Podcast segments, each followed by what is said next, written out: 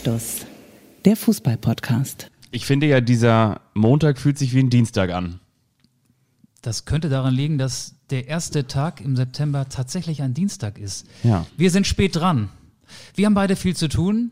Unsere Terminkalender haben so kleine Lücken, aber wir pressen diesen Podcast in die Lücke. Das müsst ihr euch so vorstellen, wie so ein, wie so ein Legostein oder wie beim Tetris. Da kann man auch jede Lücke irgendwie füllen. Und das haben wir heute mit euch auch vor. Wir liefern Content und Qualität. Genau, und was wir zu tun haben, wisst ihr was? Das geht euch überhaupt gar nichts an. Ihr könnt froh sein, dass wir diesen Podcast machen. Nämlich, das ist das Einzige, was wir für euch übrig haben.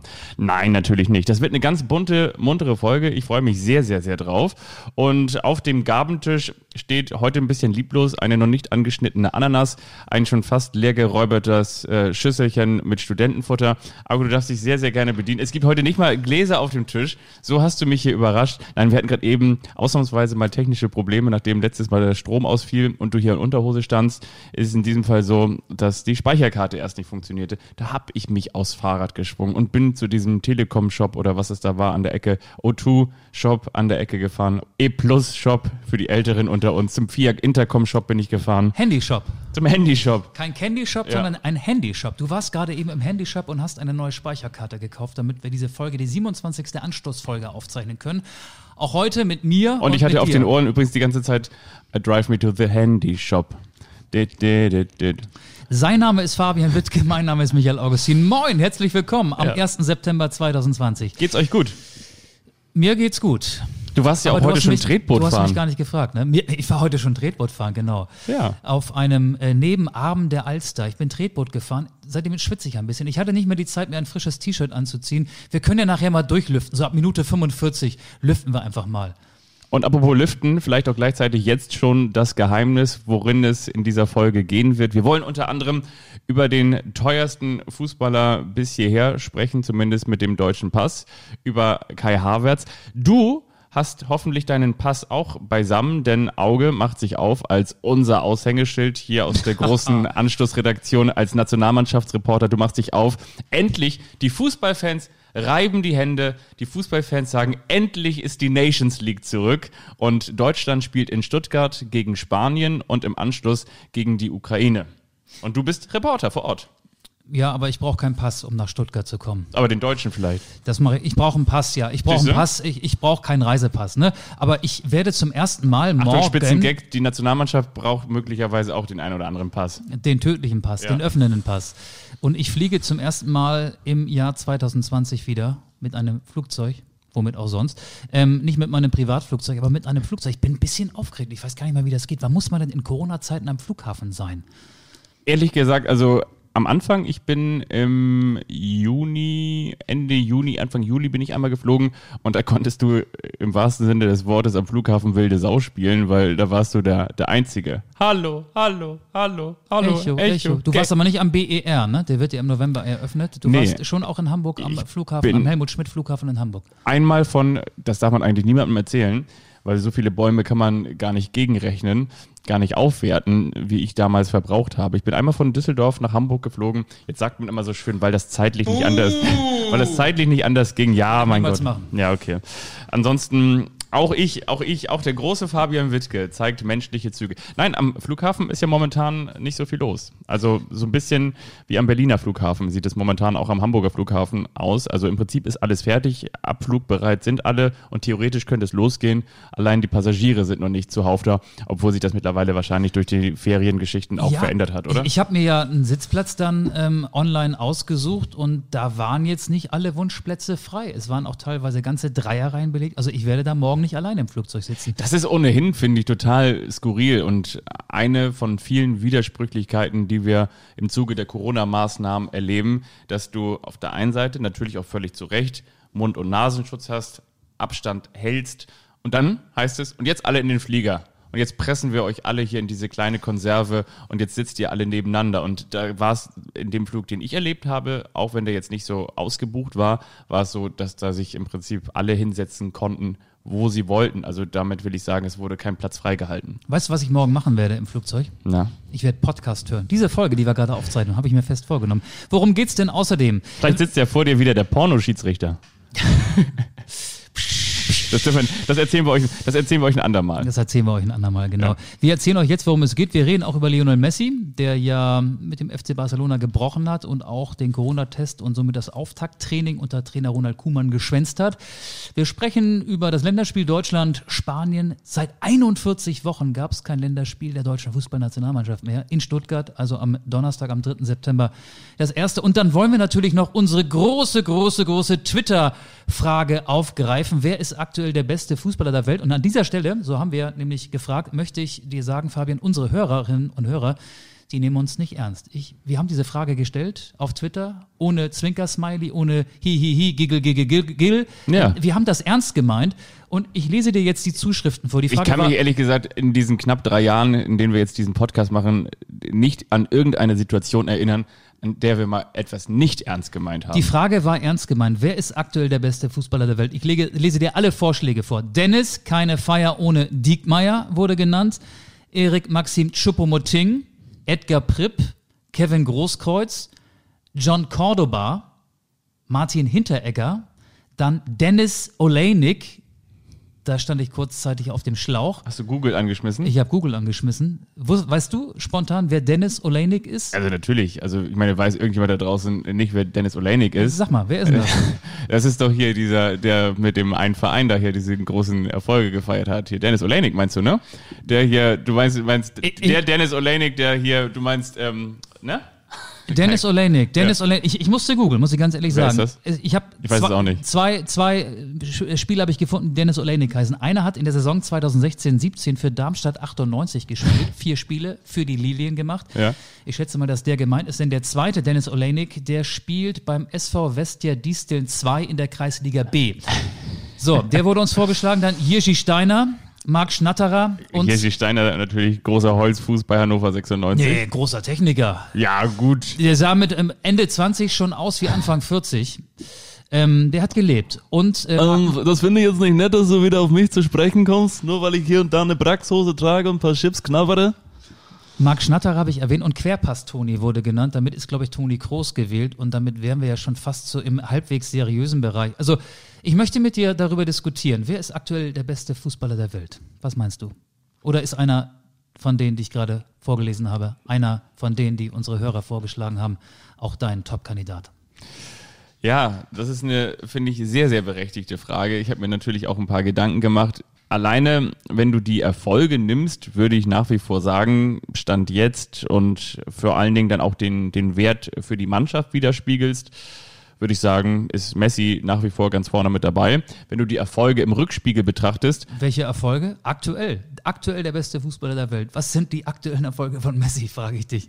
Ja, du kannst, ja, dann, dann, dann muss man aber wiederum auch ganz ehrlich sagen, dann, wenn du nur die Erfolge in der Mannschaft siehst oder vielleicht auch nur die Erfolge in einer Saison, dann kannst du auch sagen, derjenige, der jetzt gerade ähm, spontan Torschützenkönig in der zweiten Liga geworden ist, der ist dann auch möglicherweise der beste Fußballer der Welt oder Immobile oder, oder wie sie alle heißen. Da müsstest du sagen, Robert Lewandowski. Und dazu finde ich, kann ich ja vielleicht nochmal etwas zitieren, was ich mir aufgeschrieben habe, was der Bundestrainer, was Joachim Löw gesagt hat. Er hat ja so sinngemäß gesagt, ich habe nichts gegen Robert Lewandowski. Das fängt so ein bisschen so an wie, ich habe ja nichts gegen Schieß mich tot, aber ähm, genau, ich habe nichts gegen Robert Lewandowski, aber momentan muss ich sagen, wenn es bei der Weltfußballerwahl um einen Spieler gehen soll, dann ist der weltbeste Fußballer aktuell Manuel Neuer, weil er den höchsten Wert für die Mannschaft gehabt hat, unter anderem jetzt im Champions League Finale. Ja, wenn wir es danach bemessen, bin ich bei auch Robert Lewandowski und Manuel Neuer. Wenn wir sagen, aber nach wie vor Spieler, die einer Mannschaft auch einen Mehrwert geben können, alleine weil sie auf dem Platz stehen, dann bin ich auch nach wie vor weiter bei Lionel Messi, weil Lionel Messi konnte jetzt gegen den FC Bayern den Karren nicht alleine aus dem Dreck ziehen, aber er ist nach wie vor ein Spieler, der den Unterschied machen kann im Vergleich jetzt zum Beispiel auch mehr, finde ich, aktuell als ähm, Cristiano Ronaldo zum Beispiel. Aber wenn du im Champions League Viertelfinale achtkantig, nämlich mit 2 zu 8 gegen den FC Bayern rausfliegst, dann finde ich, kannst du nicht der aktuell beste Fußballer der Welt sein. Ich finde, du hast die beiden Kandidaten, das ist langweilig. Eigentlich wollte ich mit dir kontrovers diskutieren, aber du hast die beiden Namen, die auch mir vorschweben, schon genannt. Zum einen Robert Lewandowski, wenn wir die Zahlen nehmen, ähm, das heißt die Anzahl seiner Spiele und die Anzahl der erzielten Treffer, kommt er auf 47 Spiele und 55 Tore, Mhm. Pflichtspiele in der abgelaufenen Saison. Bei Lionel Messi sind es 44 Spiele, 31 Tore in allen Wettbewerben und bei Cristiano Ronaldo, äh, der ja auch regelmäßig sich mit Lionel Messi um den Titel Weltfußballer des Jahres bettelt, kommen wir auf 46 Spiele und 37 Tore. Also die nackten Zahlen sagen ja schon, dass Robert Lewandowski da äh, vorne liegt und er ist mit seiner Mannschaft ins Champions League Finale eingezogen. Er hat mit seiner Mannschaft das Champions League Finale gewonnen. Für mich ist er aktuell der beste Fußballer der Welt, aber Manuel Neuer war so ein enormer Faktor bei diesem Finalturnier in Lissabon und zwar in allen Spielen, auch beim 8 zu 2 gegen Barcelona. Da gab es ja auch so 15 wackelige Minuten, in denen Barca viele Chancen hatte und in denen Bayern München sich auf Manuel Neuer verlassen konnte. Gegen Lyon war es ähnlich, da hätte es nach 20 Minuten auch 0 zu 2 stehen können. Und gegen Paris Saint-Germain war er einfach Weltklasse. Er war in allen drei Spielen Welt- Weltklasse und das ist der letzte Eindruck, der bleibt ja meistens haften und deswegen würde ich die Frage genauso beantworten wie du. Manuel Neuer und Robert Lewandowski sind aktuell die besten Fußballer der Welt. Ich möchte trotzdem vielleicht noch ein bisschen Öl ins Feuer gießen oder vielleicht ein bisschen Wasser in den Wein. Und zwar deshalb, weil man natürlich dann auch, und ich finde, ein bisschen hast du dir vielleicht sogar dabei widersprochen. Und zwar, weil man dann ein bisschen natürlich auch Kriterien heranziehen muss. Weil ne, auf der einen Seite war Robert Lewandowski im Champions League-Finale gegen Paris Saint-Germain nicht der Faktor. Aber er hat natürlich mit seinen Treffern dafür gesorgt, dass der FC Bayern München im Finale steht. Dann könnte man wiederum auf der anderen Seite auch sagen, dann war, okay, Lionel Messi beim 2 zu 8 gegen den FC Bayern auch nicht der Faktor, aber er war in der laufenden Saison und auch davor ähm, mit ein Faktor, dass der FC Barcelona überhaupt so weit gekommen ist. Das lag immer wieder an Lionel Messi auf dem Weg ähm, bis hin zum Halbfinale. Und ähm, im Finale wiederum, vielleicht war dann im Finale genau Manuel Neuer wiederum der Faktor, aber vielleicht nicht so extrem wie Robert Lewandowski in den Spielen vor dem Finale. Das heißt, irgendwie ist es dann ja doch so, ein- so ein Graubereich, wann du derjenige wirst, der den, den Wert hat. Im Finale könnte man wiederum auch ganz ketzerisch sagen, die ganz großen Spiele, die, die finden dann doch irgendwie ohne Robert Lewandowski statt, weil er gegen Barcelona dann auch, glaube ich, nur das 5 zu 0 oder so geschossen hat. Ist doch egal, er wurde nicht gebraucht. Die anderen waren so gut, die Abwehr von Barcelona war so schlecht. Robert Lewandowski konnte äh, sich eine Auszeit nehmen, auch wenn er es wahrscheinlich in diesem Spiel nicht gemacht hat. Aber dann könnte man auch sagen, dass vielleicht doch auch eher ähm, Spieler, die jetzt vielleicht nicht nur durch ihre Tore glänzen, sondern vielleicht auch durch ihre Anwesenheit oder durch ihre Pässe, durch, wenn man zum Beispiel, ich spiele auch ganz gerne diese ähm, Fußballmanager-Spiele wie Communio, Com- Communio und, und Kickbase und so. Und da werden ja auch die, die Daten, also die Passquoten und so mit herangezogen. Und wenn du dir das jetzt in der abgelaufenen Saison zum Beispiel anschaust, natürlich, wenn du Robert Lewandowski hattest, dann hast du irgendwie mit die meisten Punkte gemacht, aber du wusstest auch ganz genau, mit die meisten Punkte haben auch Spieler gemacht, wie zum Beispiel Josua Kimmich oder Alfonso M M Davis, weil sie natürlich auch ihre Qualität für die Mannschaft bringen. Du könntest auch Alaba nennen. Alaba, Aber- ist aber nicht so auffallend dabei. Auf, Alaba ist auf zwei Positionen Weltklasse. Ja. Er ist ein Weltklasse-Linksverteidiger und ist, er ist auch Weltklasse, seitdem er auf einer neuen Position spielt, nämlich äh, als Wahnsinn, link, ne? linker Innenverteidiger Ja. im Abwehrzentrum des FC Bayern. Aber Und das, obwohl der gar nicht mal so kopfballstark ist. Aber- das ist das Interessante. Aber man kann sich ja eigentlich nur für einen entscheiden. Und da will ich nochmal die Zahlen von Lewandowski vorlesen. 47 Spiele, 55 Tore. Er hat f- 24 Tore mehr erzielt als Lionel Messi in der abgelaufenen Spielzeit. Und Cristiano Ronaldo möchte ich an dieser Stelle gar nicht in die engere Auswahl nehmen, weil bei ihm ist mir aufgefallen, er hat ja auch so in der Endphase der Serie A in Italien noch versucht, irgendwie Torschützenkönig zu werden und hat in Spielen ähm, aus allen Lagen aufs Tor geschossen, um seine Torquote noch hochzuschrauben. Du hast gesehen in den Zusammenschnitten, wie sich seine Mitspieler abgewendet haben, wie sie so die Hand vors Gesicht gemacht haben, wie sie den Kopf geschüttelt haben. Cristiano Ronaldo Egoismus pur. ist ein ich-bezogener Ja, ja. Spieler, der einer Mannschaft helfen kann, aber wenn im Prinzip äh, es nichts mehr zu gewinnen gibt, dann will er nur die eigenen Trophäen für sich beanspruchen. Und Dann sag mir noch mal ganz kurz, bist du jetzt ein Weltklasse-Spieler, wenn du eine Mannschaft zu einer Weltklasse-Form bringst? Oder wenn du in entscheidenden Spielen da bist und entscheidende Spiele Aber das war Lewandowski und, nicht. und entscheidest. Dann sind wir doch bei Manuel Neuer. Dann war, ist Manuel Neuer vor Robert Lewandowski. Ja, ich habe ja gesagt beide. Ich tue mir Beide, schwer. Es, okay, es, ja. es, es sind beide. Aber Lewandowski ist da auf jeden Fall vor den üblichen Verdächtigen. Und das sind ja nun mal Messi und Cristiano Ronaldo. Und weil diese ähm, Diskussion so anregend ist, finde ich, nehmen wir sie vielleicht doch nochmal mit auf. Bei Twitter haben wir sie schon geführt, aber dann machen wir das oder führen wir sie jetzt fort bei Instagram. Wer ist euer derzeit bester Spieler auf der ganzen Welt? Und da könnt ihr euch, braucht ihr euch jetzt gar nicht ein paar aussuchen, sondern könnt ihr einfach eure Meinung unten in dieses Kommentarfeld Ich, ich kann reinpacken. dir sagen, was da kommt. Dann Martin kommt Hinteregger. Edgar Pripp, Kevin Großkreuz, John Cordoba. Dennis Olejnik. Dennis Olejnik.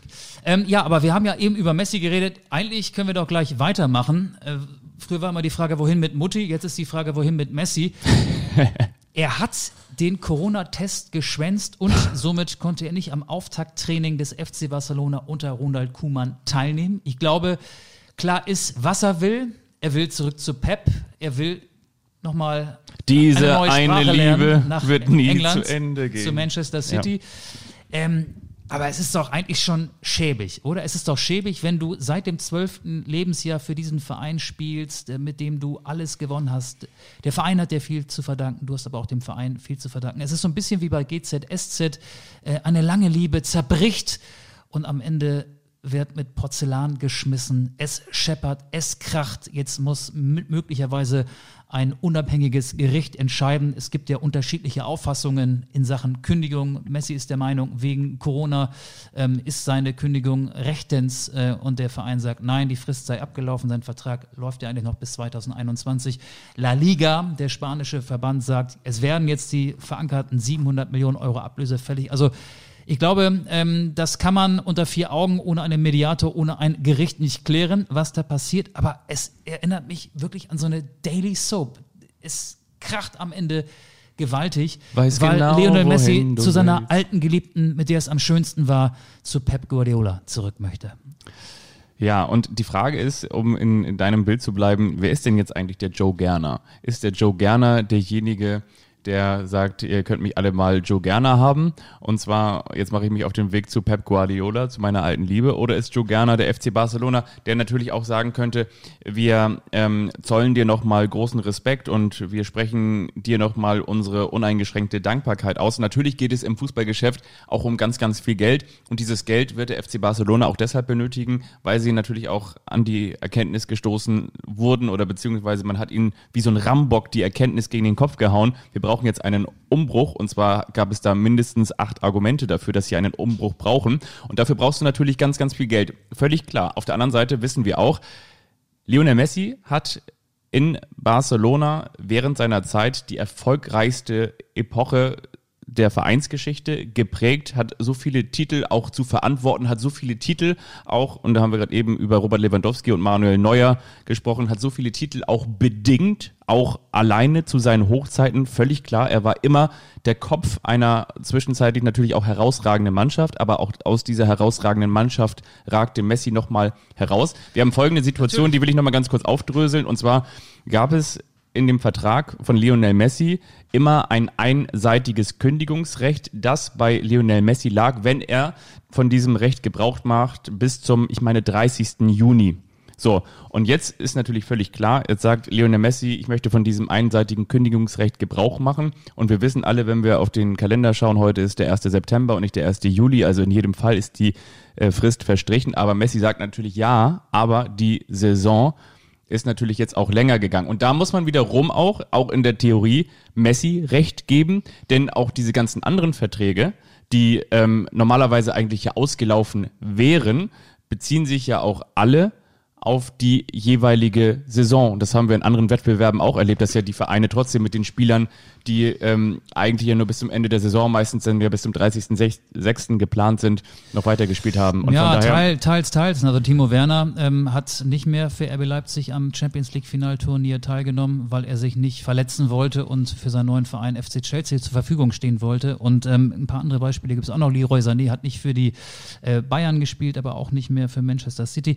Ähm, es ist schwierig, es ist irgendwie aber doch auch traurig, ähm, dass zwei Parteien, und wir reden ja jetzt nicht über eine Zweckgemeinschaft, sondern das war, Messi war Barcelona, Barcelona war Messi, dass die sich dann mit so einem Knall voneinander trennen. ähm, wenn Messi nach dem 2 zu 8 zur Auffassung gekommen ist, ich muss den Verein verlassen. Ich könnte mir vorstellen, dass dieser Gedanke vorher auch schon in ihm gärte.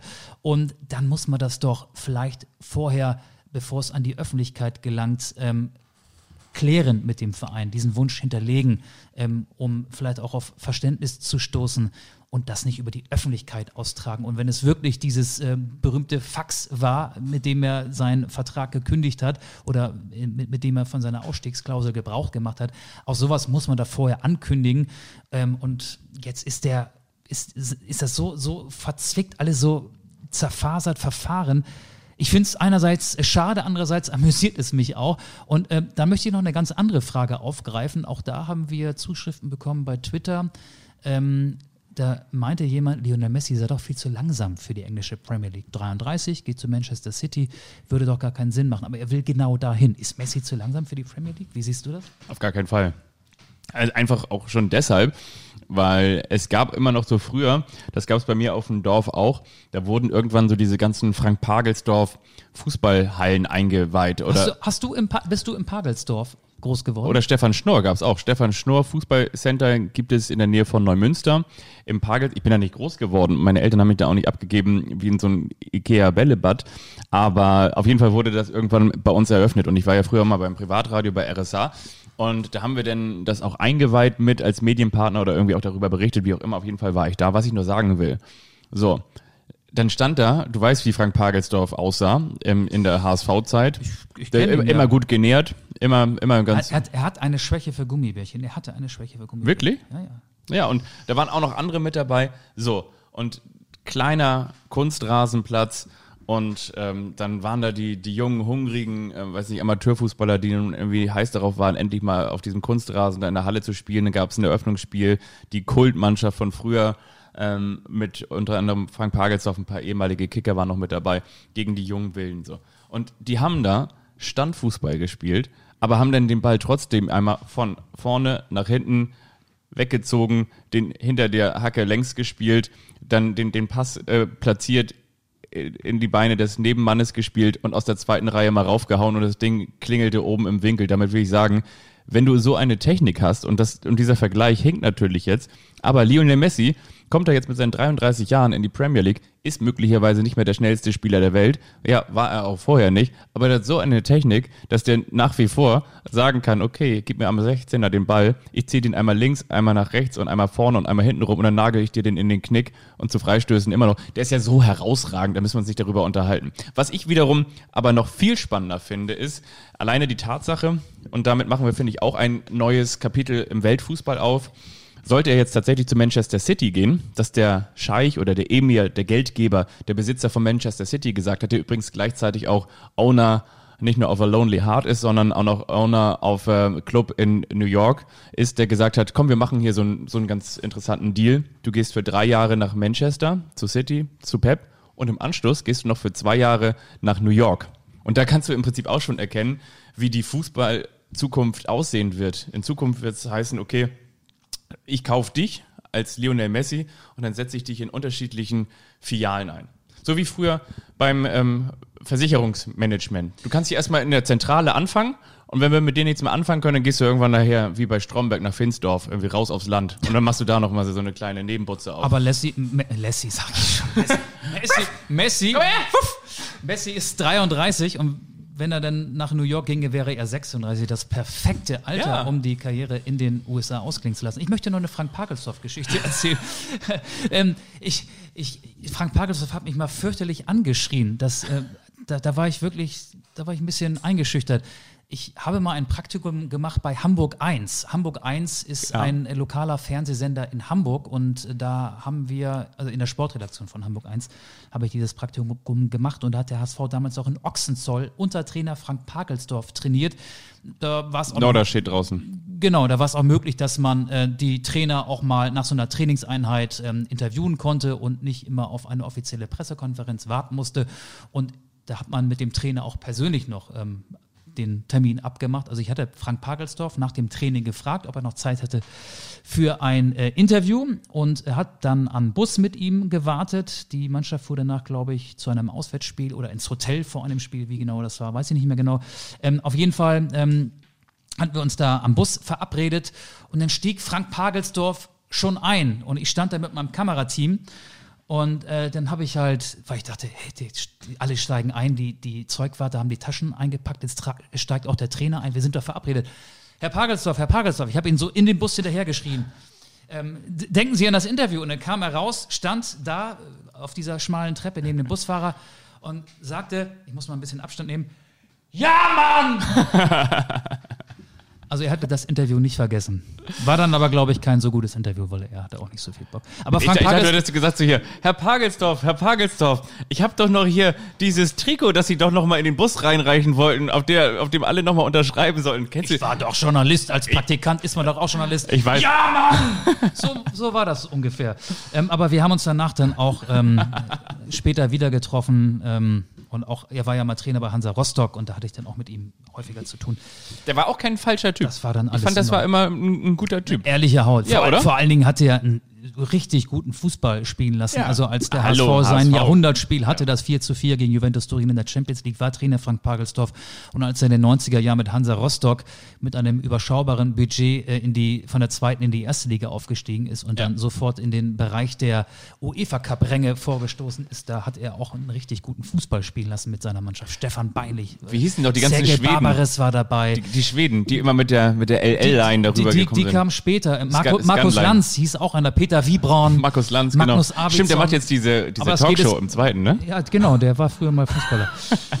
ja, Frank Pagelsdorf. Ähm, wir springen schön hin und her. Wie, hieß denn nicht einer, verwechselt ich das denn? Gab's doch, Magnus Arvidsson gab's doch auch, oder? Magnus Arvidsson gab es auch, genau. Ja. Das war auch einer. Und Sehr dann hat, haben die noch diesen Finn geholt, Littmann. Jari Littmann. Wahnsinn, nicht, ne? nicht Corny Littmann, sondern Jari Littmann. Der war da aber auch schon Da war der auch nicht mehr, etwas betagter. Ja. Der, der war eigentlich in dem Alter, in dem man auch gut in die USA hätte wechseln können. Aber er Das hat mal eine nicht so, Runde ne? Hansa gespielt. Und Martin Hansa Max Pilz. hat Hansa Rostock auch geholt. Der war schon Mitte 30 Mhm. und hat dann nochmal 22, 23 Tore in einer Saison äh, äh, erzielt. Und dann hieß es plötzlich, Max für Deutschland, der müsste doch nochmal für die Nationalmannschaft auflaufen. Aber die Nationalmannschaft, die wollten wir auch noch anreißen. Ne? Ich habe ja gesagt, ich fliege dahin nach Stuttgart. Sehr, sehr gerne. Wollen wir vor dem DFB noch die Zuschauer mit einbinden oder wollen wir es nach dem DFB machen? Zuschauer, haben wir Zuschauer jetzt? ja, gestern hat das DFB-Präsidium beschlossen, dass für Fußballspiele, die, und so heißt es offiziell, unter der Obhut des DFB stehen, und zwar heißt es DFB-Pokal, Frauenfußball-Bundesliga und Dritte Liga, dass da wieder Zuschauer möglich seien. Und jetzt haben natürlich schon viele gleichzeitig gejubelt, weil vorher hieß es ja, bis zum Ende des Jahres wird es keine Zuschauer in den Stadien geben. Und ähm, das ist natürlich auch nur Jubel mit angezogener Handbremse. Und zwar deshalb, weil nach wie vor das örtliche Gesundheitsamt für die Auflagen, also für die Pandemieparameter, könnte man auch sagen, zuständig ist. Und sollte aber ein entsprechendes Hygienekonzept ausgeklügelt werden und das örtliche Gesundheitsamt sagen, okay, das segnen wir ab, dann dürfen wieder im DFB-Pokal und jetzt auch schon am Freitag zum Beispiel bei Wolfsburg gegen Essen in der Frauenfußball-Bundesliga und dann die Woche darauf genau im DFB-Pokal und in der dritten Liga wieder Fans ins Stadion. Ausgenommen sind die Gästefans. Was sagst du dazu? Ist das ähm, mehr Medienmache oder ist es auch wirklich realistisch? Ich finde das ganz schwierig, weil ich meine, ganz viele werden kein, kein greifendes Hygienekonzept vorlegen Es können. passt zu diesem Flickenteppich, ne? Föderalismus. Ähm, in jedem Bundesland werden Corona-Verstöße anders geahndet.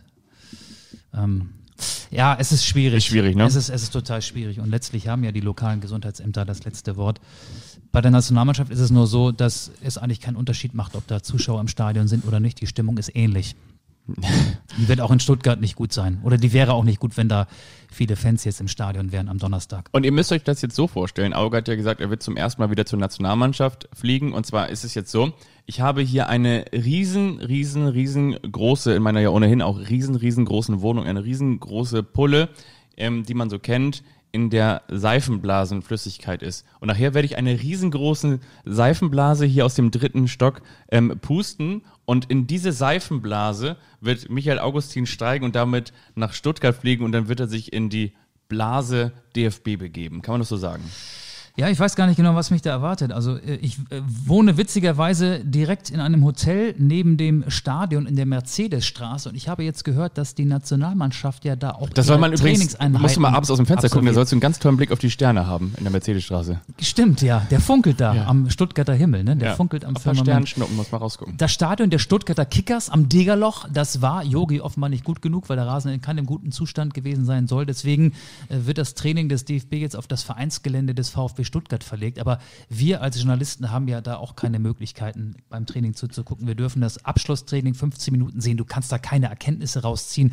Ich weiß auch gar nicht genau, dafür habe ich mich dann zu wenig bisher mit diesem Länderspiel beschäftigt, ob wir da an virtuellen Pressekonferenzen teilnehmen oder ob wir da auch wirklich dann ähm, bei der PK, bei der Spieltags-PK mit dem spanischen Trainer Luis Enrique und mit Jogi Löw und mit einem Spieler von jedem Team anwesend sein dürfen. Das weiß ich alles gar nicht. Aber ich habe mich schon mal so ein bisschen durch meine ähm, Infomappe gewälzt. 79 Seiten mit Wissen, das die Welt nicht braucht und Wissen, das die Welt ein bisschen braucht. Ich habe ähm, rausgelesen, und das finde ich ganz witzig, das wird das erste Geisterländerspiel in der Geschichte des DFB sein.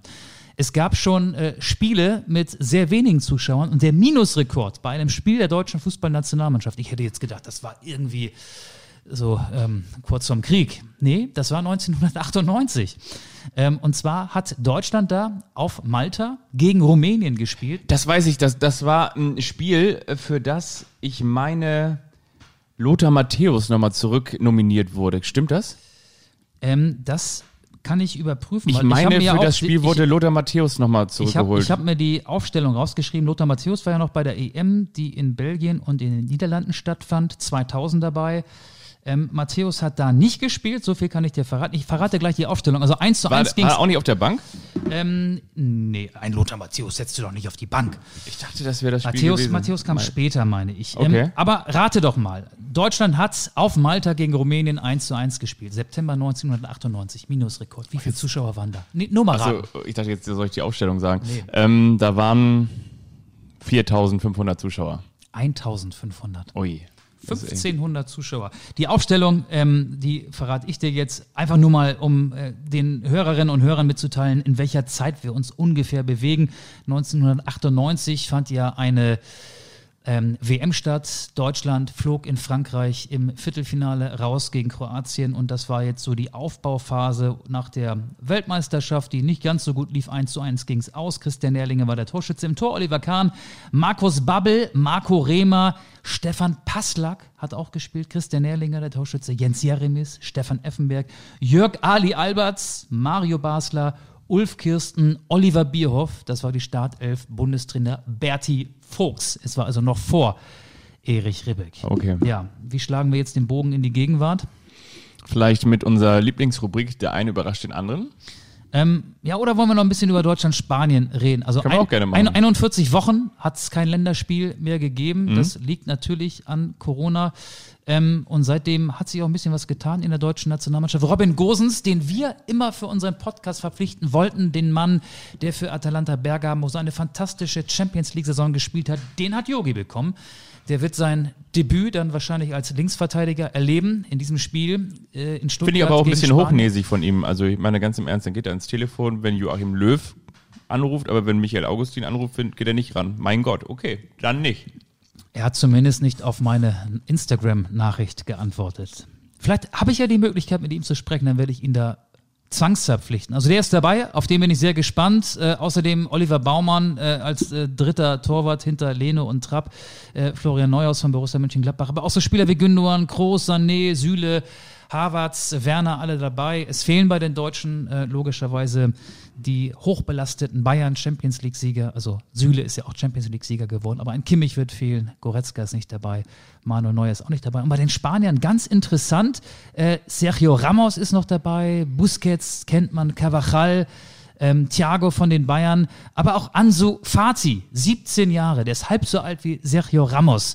Ähm, kann man davon sprechen, dass Jogi gegen die spanische Krippe spielt, wenn so ein 17-Jähriger dabei ist? Ansu Fati von Barcelona. Ja, kann man schon machen. Bin ich gespannt. Ich bin wirklich gespannt. Mhm. Aber ich rechne jetzt nicht mit so einem Wahnsinns-Fußballspiel, weil einfach die Top Top-Besetzung fehlt, ne? Besetzungen fehlen auf beiden Seiten. B gegen Ole. Und weil, weil die ja auch irgendwie alle einen unterschiedlichen ähm, Leistungsstand gerade haben. Ne? Also die Bayern, zumindest Niklas Süle und auch Thiago, der ja dann auf der Gegenseite auf dem Platz stehen wird bei Spanien, die sind noch voll im Saft. Da ist das Champions League-Finale noch nicht lange her. Das fand ja am vergangenen Wochenende Sonntag statt, aber viele sind jetzt so mitten, werden aus der Vorbereitung mit ihren Mannschaften auf den Bundesliga-Start gerissen. Der Termin ist ungünstig, aber auch das liegt logischerweise an Corona. So. Jetzt gerne zu deiner Lieblingsrubrik, der eine überrascht den anderen. Ja, ja, und da bleiben wir eigentlich schon auch genau da, wo wir stehen geblieben sind. Denn, mein lieber Michael Augustin, denn, liebe Podcast-Hörerinnen und Podcast-Hörer, ich habe etwas Schönes vorbereitet. Und zwar geht es um den, unter anderem ja den Neuling, den wir gerade eben auch schon angesprochen haben. Derjenige, der in der Grenzregion zwischen Deutschland und den Niederlanden aufgewachsen ist, der ähm, einen niederländischen Vater hat und eine deutsche Mutter. Die Rede ist natürlich von Robin Gosens. Und deswegen, ich glaube, das ist auch ein Grund, warum Yogi ihn jetzt unbedingt dabei haben will, damit er festgespielt wird. Die Nations League ist ein offizielles Länderspiel, ein Pflichtspiel und wenn du ein Pflichtspiel für ein Land bestritten hast, dann kannst du nicht mehr wechseln. Und ich glaube, dass auch die Niederländer an Robin Gosens gegraben haben und das ist bestimmt auch in Yogis Hinterkopf gewesen. Genau. Und damals, übrigens, da können wir auch nochmal sagen, was hatte Robin Gosens mit Kai Havertz gemeinsam?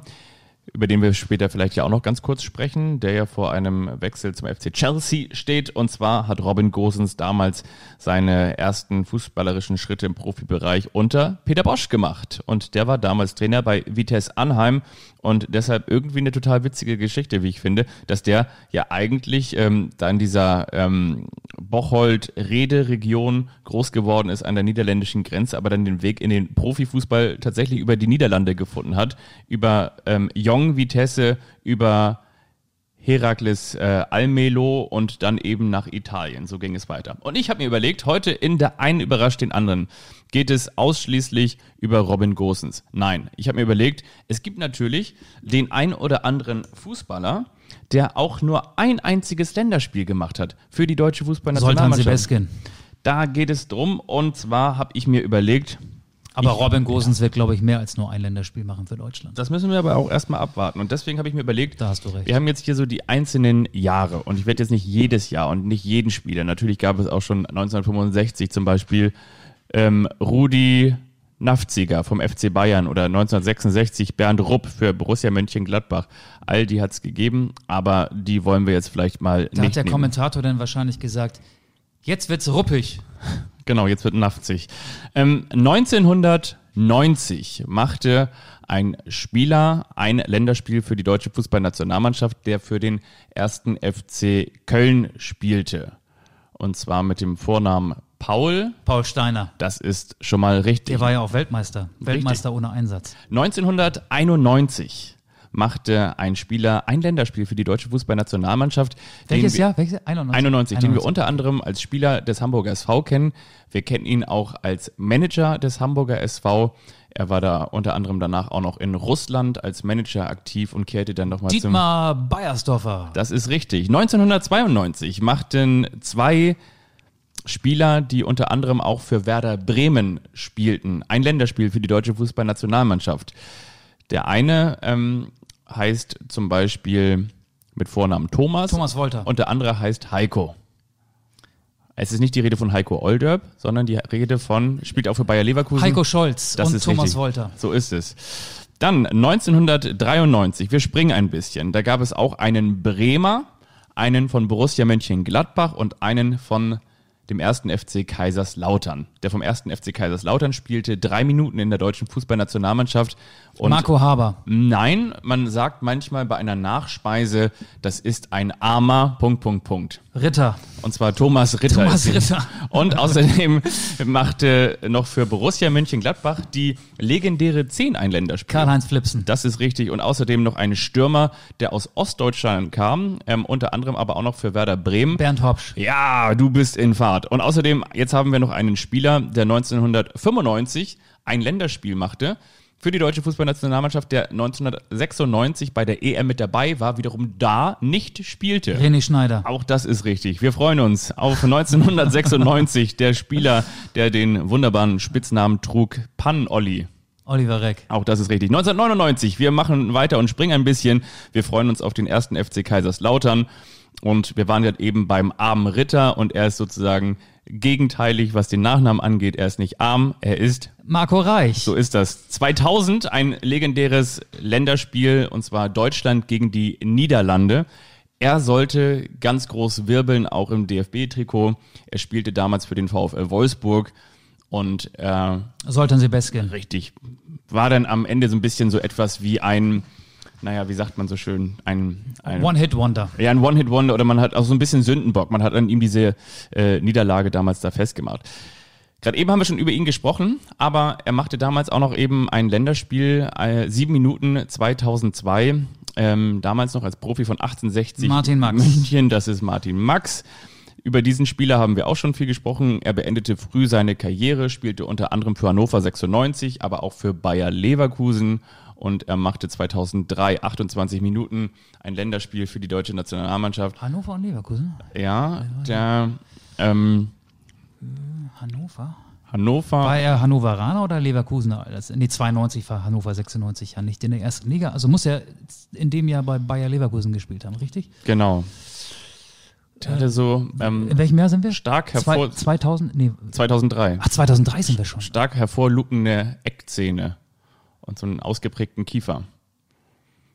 Und er heißt mit Vornamen fast so ähnlich wie der eine Verein, für den er gespielt hat.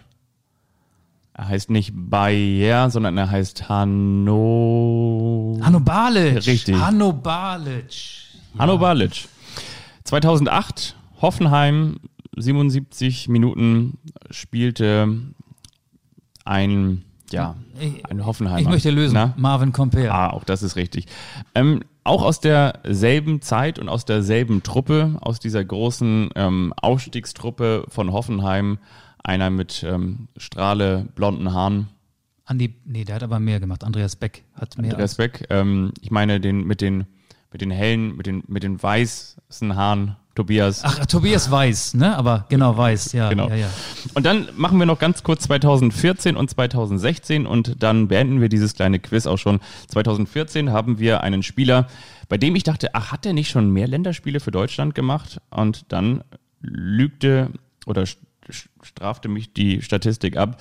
Ähm, sag mal, jetzt geht das hier auf und ab. Und zwar 2014. VfL Wolfsburg, er war auch ein großer Spieler in der U21-Nationalmannschaft und war auch häufiger immer mal im Gespräch. Ma Maximilian Arnold. richtig, ich dachte, dass der schon mehr Länderspiele gemacht hätte. Nur ein einziges hat er gemacht. Ich hätte nicht gedacht, dass sein einziges schon so lange zurückliegt. Und dann haben wir noch ähm, den Spieler, der nach wie vor ähm, beim FC Augsburg spielt, zwischendurch auch mal beim HSV kurz André. Hahn. Das ist richtig. Dann SC Freiburg. Ähm, zwei Spieler, SC Freiburg, und zwar einmal acht Minuten. In Und welchem Jahr sind wir? 2014 immer noch. Also, Mhm. Da haben wir 2000, äh, ach so, ähm, ach, das war das, das habe ich sogar gesehen. Das war in Hamburg, ähm, wo Julian Draxler Kapitän war, 0-0 gegen Polen. Da haben sie irgendwie alle gespielt. Äh, das war Christian Günther. richtig. Und der spielt ja auch noch bei Hannover Markus 96. Sorg. Äh, nicht Oliver Sorg. natürlich. Richtig. Oliver Sorg, genau, Außenverteidiger. Und dann noch von Frankfurt ein Spieler, der jetzt zuletzt auch noch mal bei Wolfsburg und Hannover am Start war. Ja, Sebastian Jung. Richtig. Und dann machen wir noch kurz 2016. Da haben wir auch noch einen Spieler, der ähm, für Wolfsburg am Start war. Ein Spieler, der jetzt über Umwege dann doch zu RB Leipzig gewechselt ist. Und ein Spieler, der bis dato, genau, doch die beiden Spieler. Da haben wir Äh, ich, ich kann den nicht mehr, also reden wir über zwei Personen. 2016. 2016, zwei Ja. Personen. Okay, äh, nochmal, der, wir fangen mit einem an, Wir fangen mit dem einen an. Das ist derjenige, der über ähm, Leverkusen und dann über den Club von Nico Kovac jetzt sein Glück bei RB Leipzig gesucht hat. Benjamin Hendricks. Genau. Der hat erst ein Länderspiel. Okay. Und ähm, der zumindest als dieser Artikel hier erschien, ähm, vielleicht ist der jetzt auch schon überholt inzwischen. Und wir haben noch den Spieler, der ähm, für Wolfsburg im Mittelfeld spielt und den Vornamen Janik. Janik. Gerhardt. So ist es, ja. Das hat Spaß gemacht. Da war viel mit dabei, ne? Pass ich auf. kann mir natürlich vorstellen, also dieser Artikel, muss ich nochmal raussuchen, wann der genau erschienen ist, aber dass der natürlich an der einen oder anderen Stelle ähm, vielleicht auch jetzt überholt worden ist. Zum Beispiel bei Maximilian Arnold bin ich mir nicht 100%ig sicher. Doch, das möchte ich noch doch, mal doch, der hat ein Länderspiel. Ja, ein Länderspiel? Ja. Ja, genau, aber das wäre auch der einzige. Ansonsten, die anderen haben ja zum Teil auch schon ihre Karrieren beendet. Mensch, jetzt bin ich richtig heiß gelaufen, du auch, ne? Ja, ich überrasche dich jetzt auch, aber ganz anders, ganz anders. Letzte Woche habe ich ja ein paar O-Töne eingespielt. Da solltest du Spieler, Trainer, Funktionäre des FC Bayern München anhand ihrer Stimmen erkennen. Und jetzt wird's musikalisch. Ich spiele dir ein paar Fußballsongs vor, Vereinshymnen, Stadionhymnen und du sagst, zu welchem Verein sie gehören. Und wenn du sogar richtig gut bist, weißt du noch, wer den Song singt und wie der Song heißt. Ah, das ist super. Darf ich das ein bisschen lauter machen? Und zwar Ja. habe ich früher auch immer diese CD gehabt. Die habe ich mir mal von meiner Oma zu Weihnachten Ah, gewünscht. dann wirst du vielleicht Ja. das eine oder andere lösen können. Wir fangen an mit ähm, diesem Song hier. Achtung.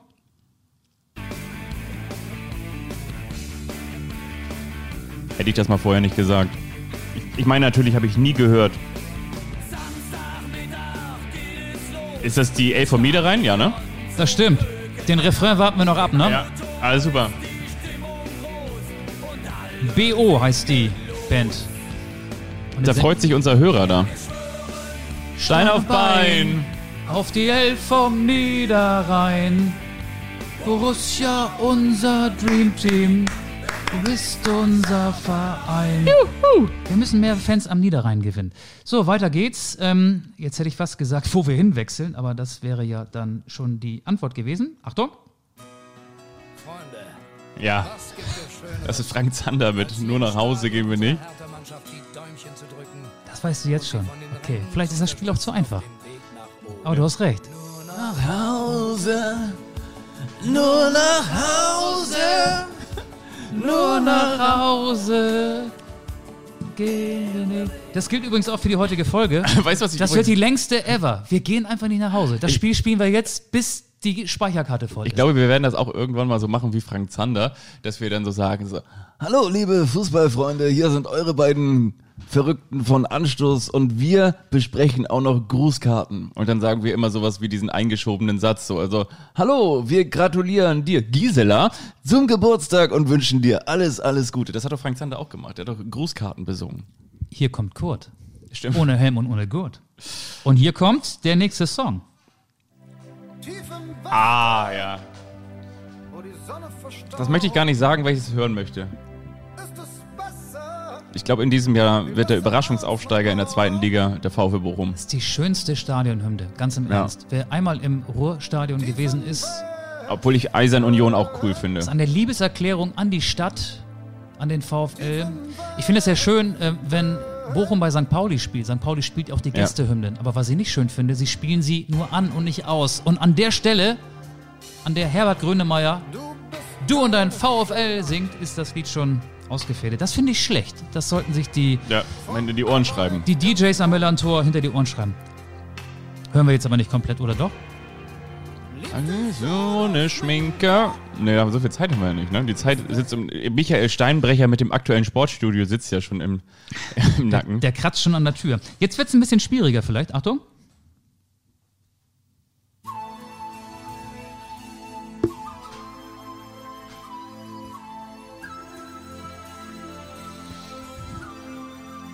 Wer hat denn die peruanischen Panflötenspieler zu seiner Stadionhymne gemacht? Das habe ich in der Mönckebergstraße aufgenommen. Das ist gar kein Stadionsong. Doch, ist einer. Alianza Lima.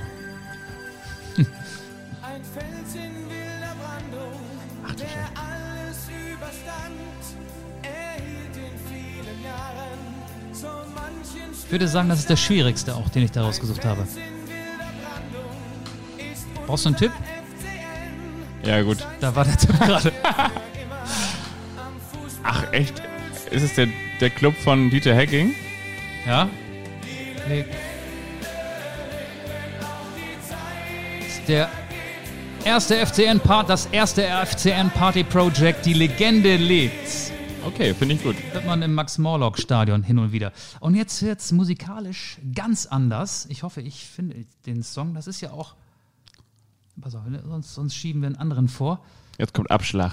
Jetzt stehe ich hier aber echt unter Druck, ne? Eisern.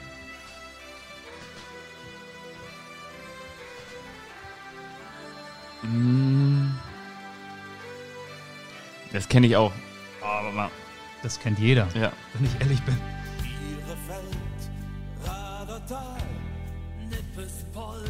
Ja, ja. Köln.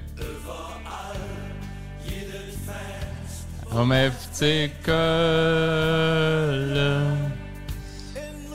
Das war so geil. Ich war mal in, Das sind die Höhner.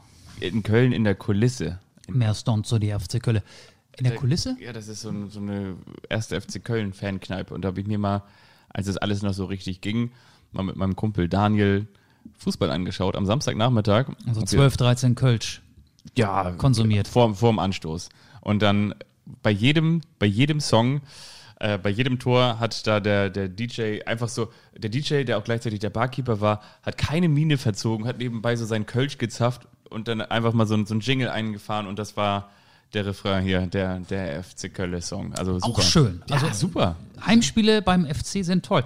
Weiter geht's. Und es werden natürlich die ganzen Fans von Bayer Leverkusen abschalten, aber ja. Vielleicht, vielleicht kommt jetzt ja auch Bayer Leverkusen. Oder vielleicht auch nicht.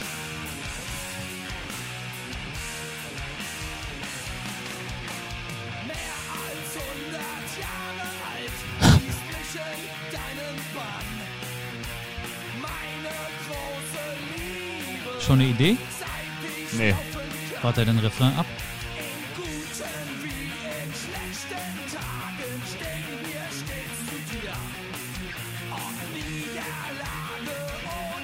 Das habe ich noch nie gehört. Hast du schon gehört. Du warst auch schon mal da.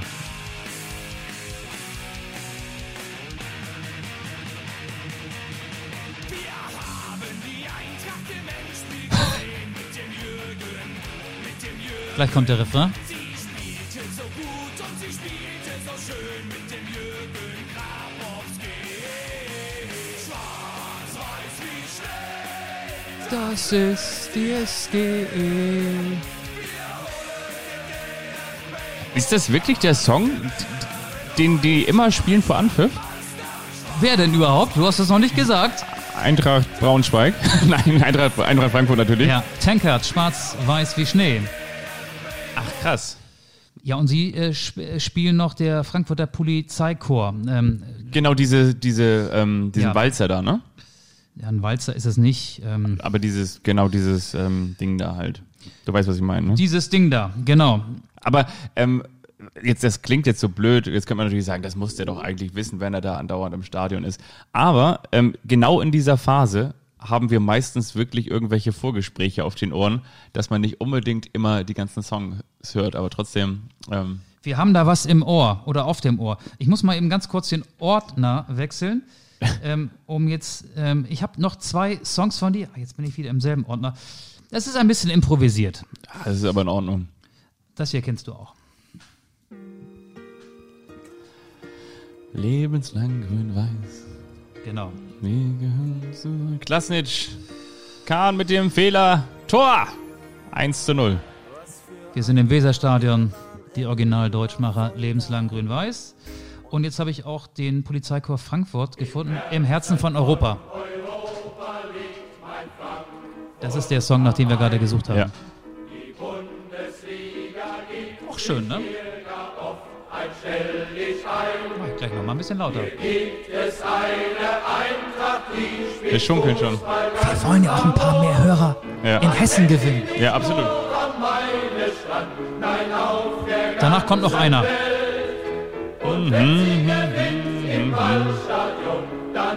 Den Refrain noch, okay? Ja, auf jeden Fall.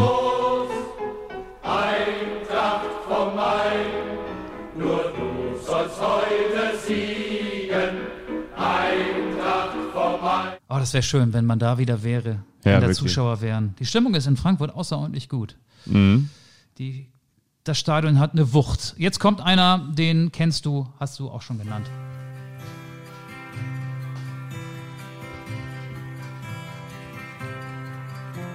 Ich hab nen harten Tag gehabt und musste noch mal raus.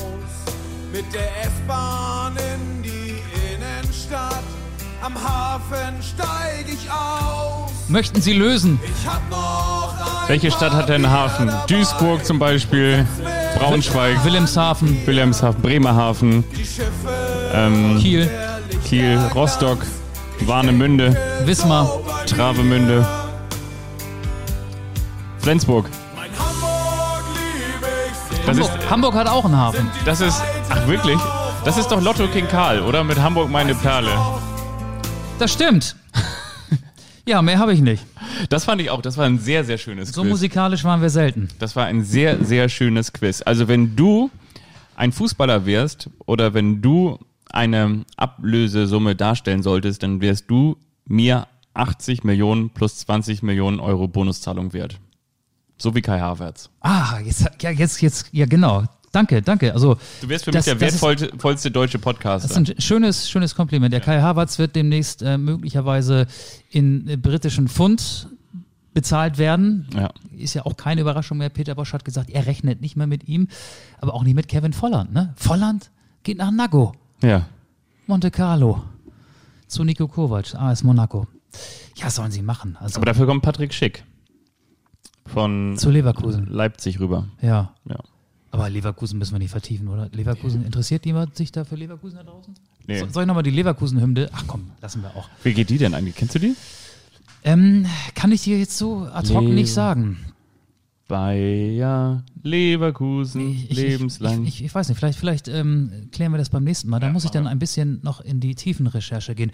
Bleibt uns doch der Hinweis, ähm, ihr könnt uns natürlich auch bei Instagram und Twitter folgen, könnt uns dort auch Fragen schicken, Vorschläge machen, welche Themen wir behandeln sollen, könnt das, was wir da veröffentlichen, kommentieren, teilen, was auch immer. Ihr dürft uns bewerten bei Apple Podcast, ihr findet uns bei Spotify. Diese Liste war übrigens auch gerade eine Spotify-Liste. Und ja, bleibt uns gewogen, bleibt uns treu. Und wenn ihr mal eine Idee habt, wer der aktuell beste Fußballer der Welt ist, dann lasst es uns wissen. Auf jeden Fall. Das äh, packen wir doch mal auf die. Ähm, jetzt habe ich nochmal einen Krümel im Hals hier. Ich habe ein bisschen Nüsschen nebenbei gegessen. Und zwar Anstoß-Podcast. Wir freuen uns auf euch. Das war schön, oder? Soll ich jetzt mal ausmachen?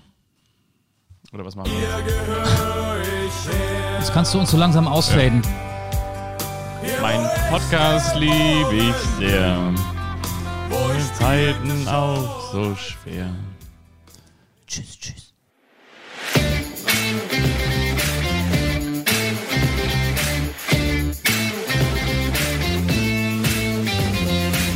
Anstoß. Der Fußball-Podcast.